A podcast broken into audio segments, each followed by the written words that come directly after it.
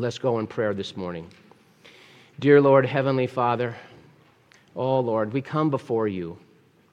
Lord, we are broken. We are in need of you. Lord, we are desperate.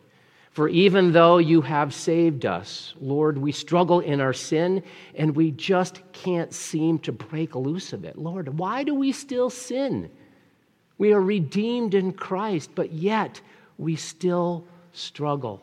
Oh Lord, help us to see by today's passage that the Holy Spirit is filling us. The Holy Spirit is working with us in present and it is growing us. And we are coming alongside that work and responsibility to serve one another, to put sin to death, and to grow in Jesus Christ. Oh, Holy Spirit, help us to see and understand your word today and apply it to our lives, that we would act upon what we know to be true and what we say that we believe, that it would be honoring to the Lord, that we would be the light of Christ in Lakeville and to all the nations. We pray this in Jesus' name. Amen.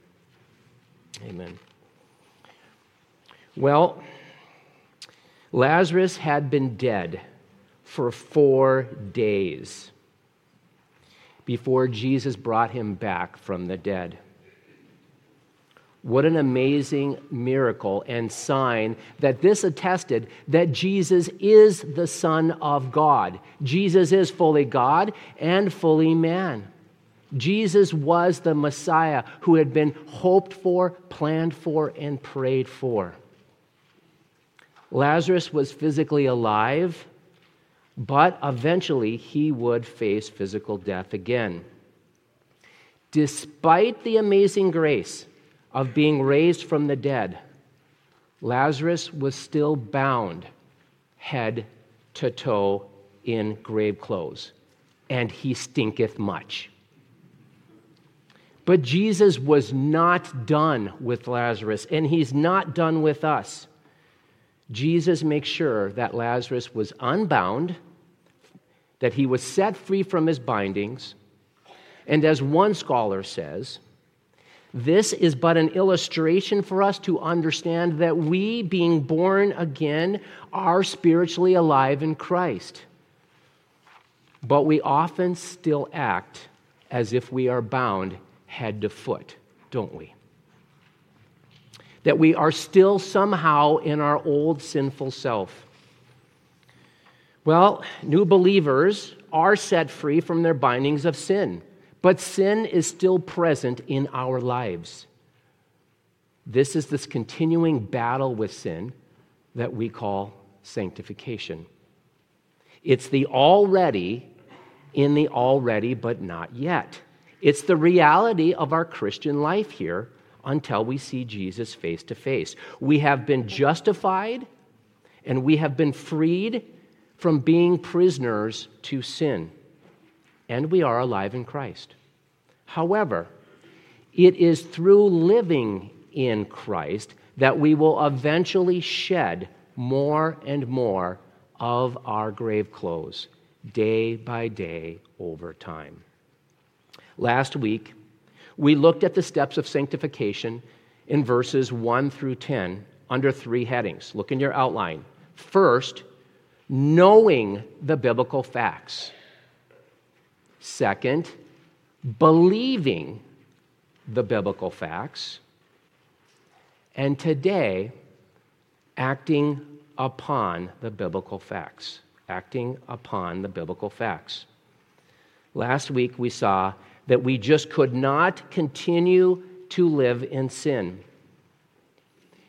And if we did live in sin, it's not like God's grace would somehow be more amazing, so it should justify it. No.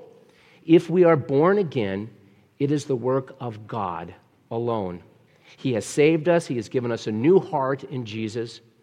Our new heart longs to work in the field owned by God. Remember that? We work in the field owned by God with our eyes behind the plow, looking to Christ, even though we are tempted by Satan in the other field to distract us and pull us away. Thankfully, we are in God's jurisdiction, not Satan's anymore. We are called to be dead to sin and alive in Christ. we see today in verses 11 through 14 as we continue that Paul's now going to provide clear commands as to how we are to respond because of our death and resurrection in Jesus. Now, remember the old adage from last week it's helpful in our relationship. We know what we are to do, and we are to actually do it. It's this become what you are. Become what you are. It is not sufficient just to profess and to believe. We should also be characterized by a heart of obedience to God. We should be characterized by a heart of obedience to God. Sanctification, then, is growing out of our old nature, Adam, into our new nature, Christ. Sanctification is a process, and it's a process by the Holy Spirit that uses sin and suffering and trials in our life to turn our eyes off of ourselves to Christ. This means we need to continue to seek forgiveness in confessing our sins and placing our faith in the sanctifying work of Christ. We must, number one, recognize our sin. Two, we must have a contrite heart. James 4 6 reminds us that God only offers the grace of sanctification to the humble. So, what does it mean to be alive in Christ? One scholar puts it this way quotes, being dead to sin and alive in Christ means that one concretely obeys God in everyday existence. One concretely obeys God in everyday existence. How you doing with that? We're going to see four commands in verses 11 through 13. We're also going to see that Paul is going to have a contrast for us. A contrast is being mastered by sin or being mastered by grace. Now, watch for them as we read it together. Romans 6, we're going to start in verse 11 and read through 14. Romans 6, starting in verse 11. Even so, consider yourselves to be dead to sin, but alive to God in Christ Jesus. Therefore, do not let sin reign in your mortal body so that you obey its lusts. And do not go on presenting your members, uh, the members of your body, to sin as instruments of unrighteousness, but present yourselves to God as those alive from the dead, and your members as instruments of righteousness to God. For sin shall not be master over you, for you are not under the law, but you are under grace. You are under grace. Well, did you see those contrasts? We can align these contrasts under two headings sin being our master, or Christ being our master. One scholar notes that when we are freed from something, then we are freed to something else. That is, if sin is our master, then we are freed from righteousness and we are freed to the fruit, the fruit of shame. We are freed from righteousness to the fruit of shame. In the same way, if Christ is our master, we are freed from unrighteousness to the fruit of holy living. In verses 12 through 14, Paul uses these contrasts to further explain the command of verse 11. When sin is our master, Sin reigns in our mortal body, resulting in us obeying our lusts. However, when Christ is our master, we present ourselves to God as those alive from the dead.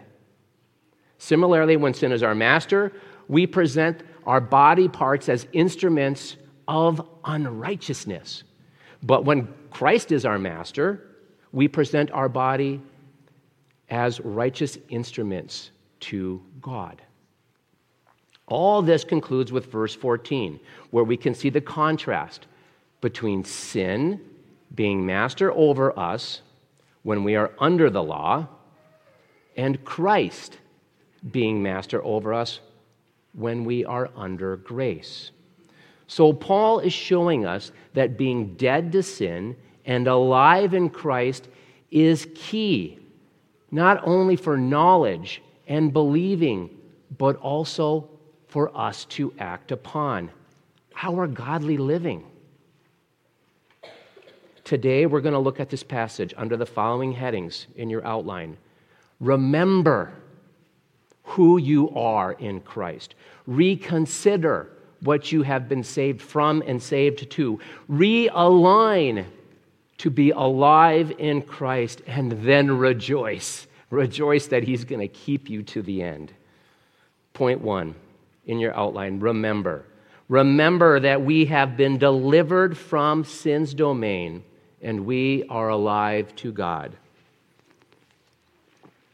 Verse 11, look at it. It starts out with, even so. Even so, consider yourselves to be dead to sin, but alive to God in Christ Jesus. These two key words, even so, tie us back to all the biblical facts that we've seen in the first 10 verses. We know we are to believe that we are dead to sin and alive in Christ. If we're baptized into his death and we are buried with him and crucified with him, then we are in Christ. We know this and we believe this. Paul has just stated that believers are united in Christ with his death. And through him, our penalty for our sins has been paid. We have risen with Jesus Christ in resurrection, and we now walk in newness of life. We will never die again to sin. Never. In other words, as a Christian, we must know, we must believe, and now act upon. We are not who we used to be. We all know this to be true. If you've been saved here today, you know you are not the same person you were before God saved you. One scholar puts it this way quotes, He must understand that he is not a remodeled sinner, but a remade saint. He must understand that despite his present conflict with sin, he is no longer under sin's tyranny, and he will never be ever again. The true understanding of his identity is essential. It's all about our identity as Christians. In Colossians 3:10, Paul reminds the Colossian believers that they have to put on the new self who is being renewed to a true knowledge according to the image of the one who created him. In other words, our death and our resurrection in Christ have transformed our position. We are alive in Christ, we are saved, and we now are being sanctified as we grow in Christ likeness day by day. This does not, if this does not mean that we are immune to sinning. Get that out of your head. Paul does not tell us that sin is dead in us, but rather that as a believer, we are to count ourselves dead to sin. For sin to be reigning as a habit in the believer is quite out of character. Sin should not be a habit. So, we are to remember that we have been delivered from sin's domain and we are reckoned alive to God. We are to serve God in righteousness as we serve others. The first step in the resurrection life, our life, is to decide to live a way that is obedient to God by the power of the Holy Spirit. Living by faith means seeing things as Christ sees them and then acting upon those biblical facts. James tells us that faith without deeds is dead. Faith without deeds is dead. This leads to verse 12, where we are commanded to act by reconsidering that we are allowing sin to reign in our moral body, which leads to lusting. The command we see in verse 12 basically says, Stop.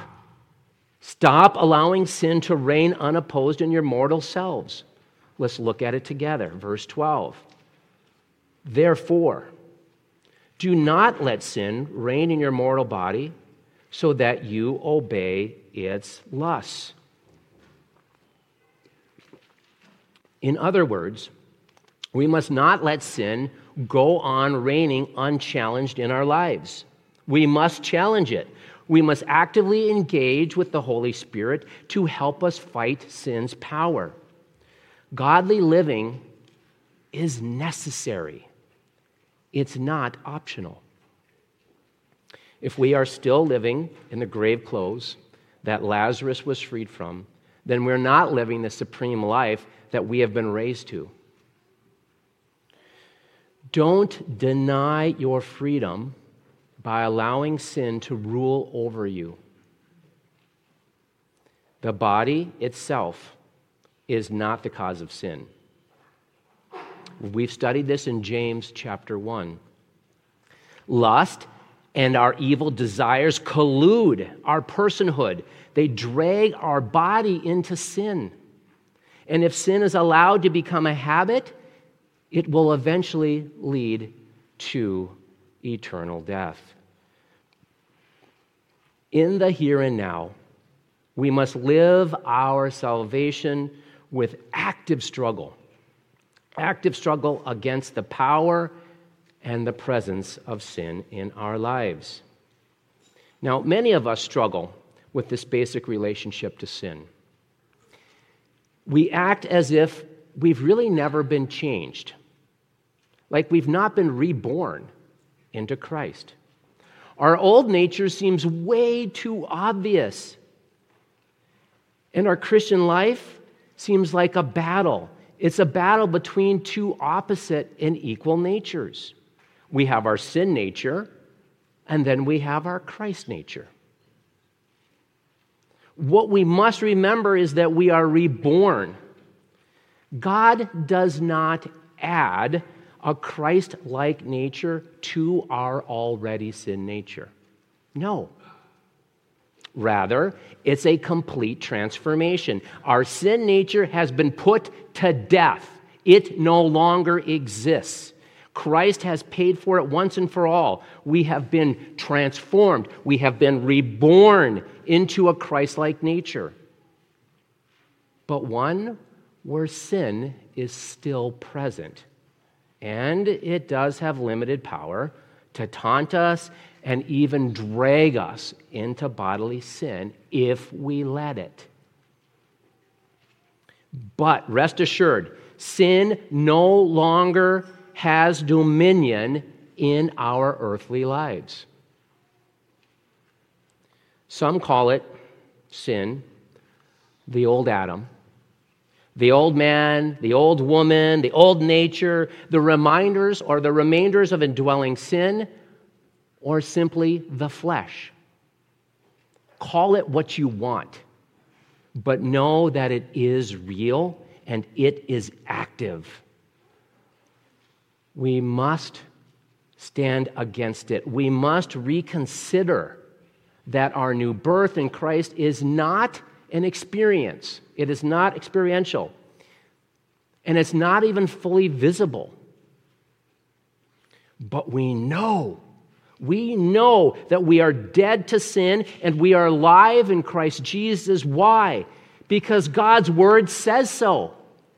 This is God's infallible truth. This is the only truth. This is what we must go to. This is what we must focus on. God's word says it so, so it is.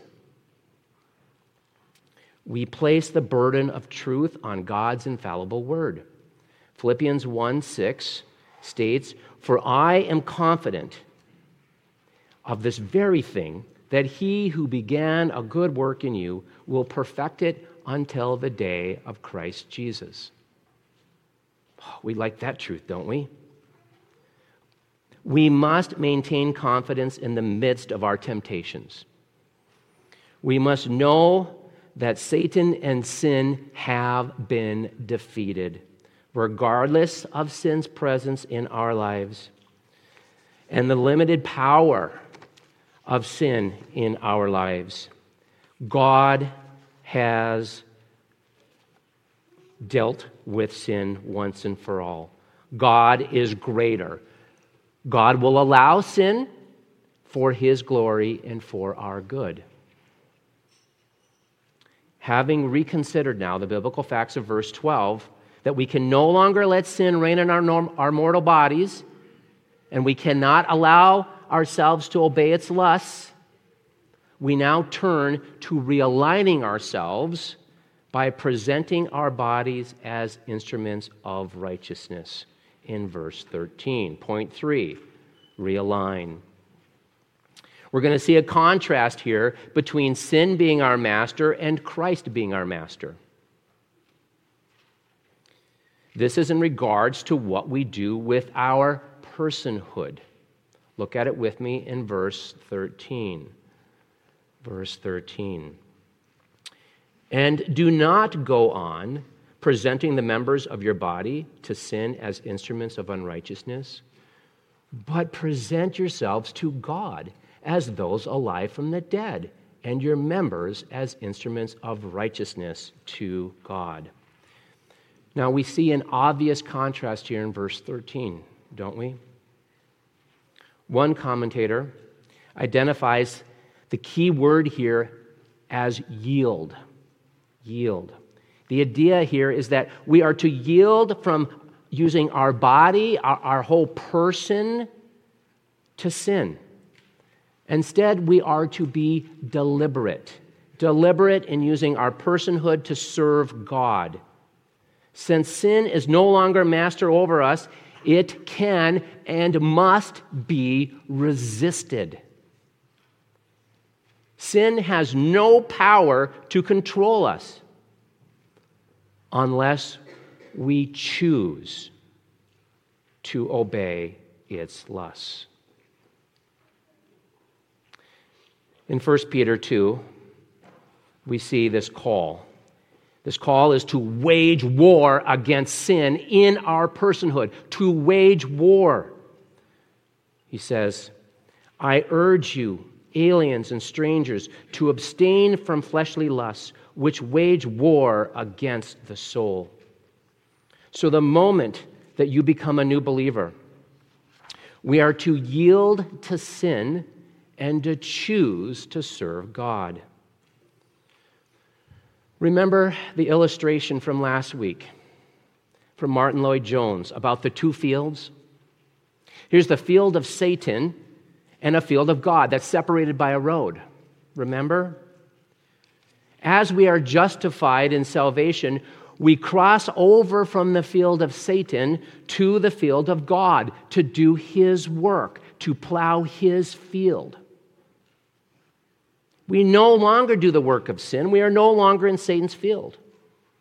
We are no longer slaves to sin. But he can still influence our lives over here in God's field. Romans 8 22 through 23 states, For we know that the whole creation groans and suffers the pain of childbirth together until now. And not only this, but also we ourselves, having the first fruits of the Spirit, even we ourselves groan within ourselves, waiting eagerly for our adoption as sons, the redemption of our body.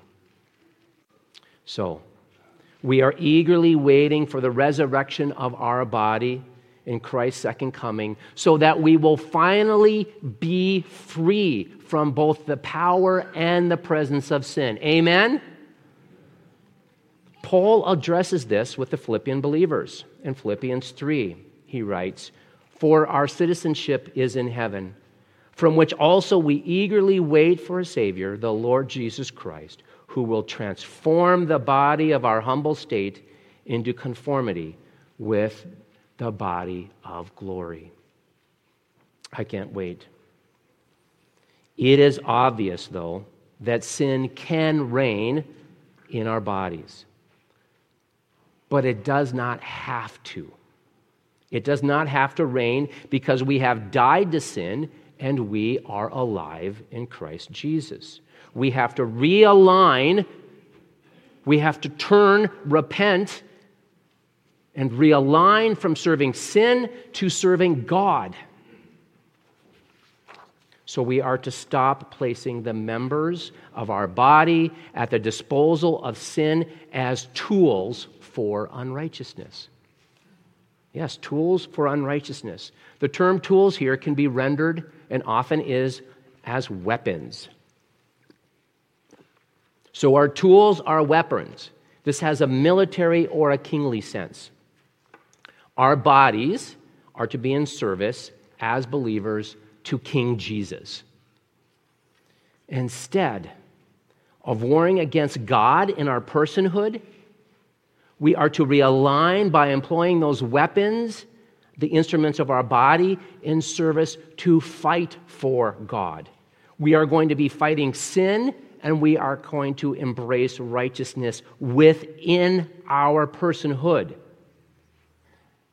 Paul, having implored us to action in being alive in Christ, now provides a declaration of assurance that sin will never again be our master because of the grace of Jesus Christ. We see that in point four, our final point today. We are to rejoice.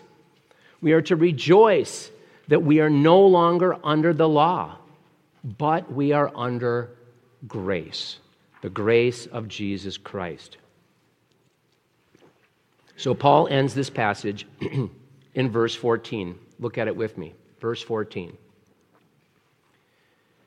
For sin shall not be master over you, for you are not under law, but under grace.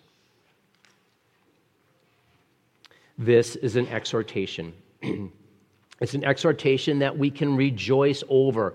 Paul is making a promise to all believers that sin will not rule over them. Yes, it's present. Yes, it has power, but it will not rule over them.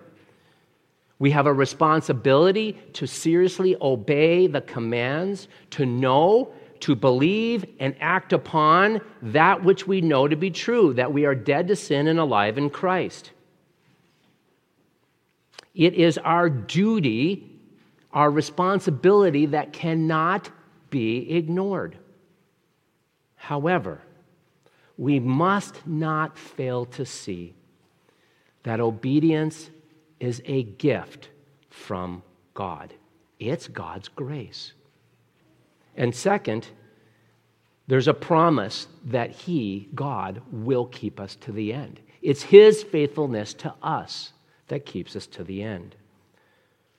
So the question becomes why does Paul connect rejoicing to this idea of law and grace in this verse? Well, Tom Schreiner helps us to see that the phrase is under law and under grace must be understood in a salvation historical sense. They refer to two different eras of God's plan of redemption. You've guessed it. The law here is the Mosaic law. And grace is the new age that begins with the death and resurrection and the establishment of the church. So the logic in verse 14 is if a person is still claiming to be under the law, then sin will continue to be their master. But if a person is under grace, Sin will not be their master, but grace will. Galatians 3:10 states that those who are under the law in essence are under a curse. Therefore, those under the law need to be redeemed. They need to be redeemed from their slavery to sin and their slavery to death by Jesus Christ. In contrast, Galatians 5:18 states that those who are led by the Holy Spirit as believers are no longer under the law. So in verse 14 here Paul simply connects being freed from sin with being freed from the Mosaic law. Now, the Mosaic era was an age in which sin dominated. The promises to the nation of Israel were unfulfilled. Since Israel did not keep the law, they were continuing to be subject to the law. In essence, Israel could not keep the law as long as they were under the law. They were under the law, they could not keep it. Now, the believers in the age of grace are enabled by the Holy Spirit and God's grace to keep the moral norms, the laws of Christ. And we do this again by the power of the Holy Spirit. So the key is that man, in his own accord, cannot keep the moral norms of God, whether it be in the Old Testament or the New Testament. We cannot do it.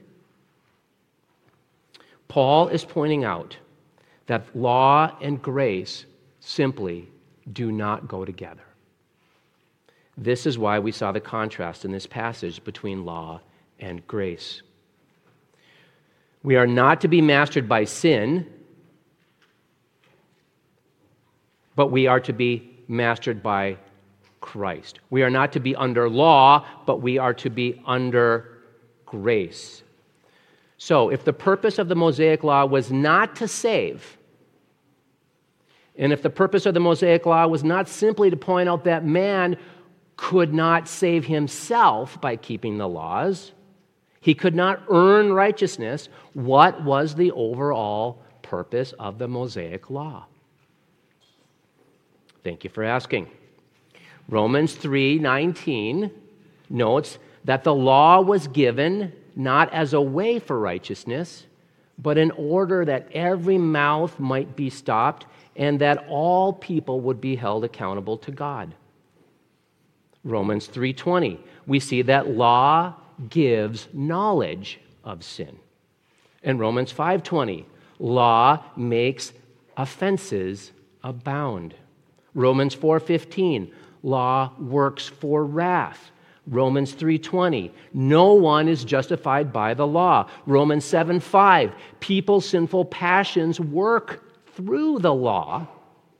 In Romans 8:3 The law is weak through the flesh.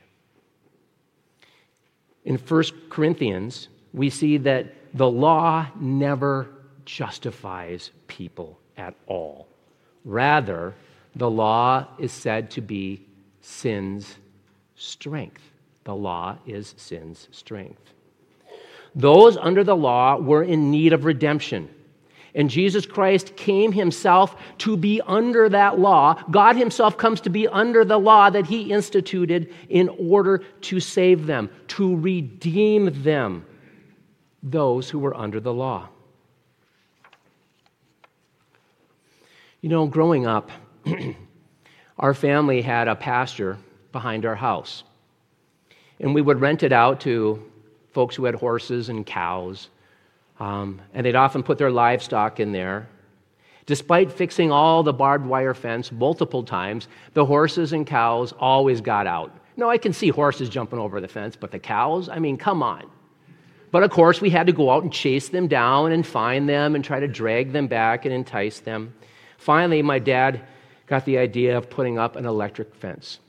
So he added electric fence all the way around and he cranked up the voltage and he warned us boys do not grab the electric wire. Okay, what was the first thing we wanted to do? If he had never said it, it would have been fine. It's all we could talk about that summer. Who would do it first? How would they do it?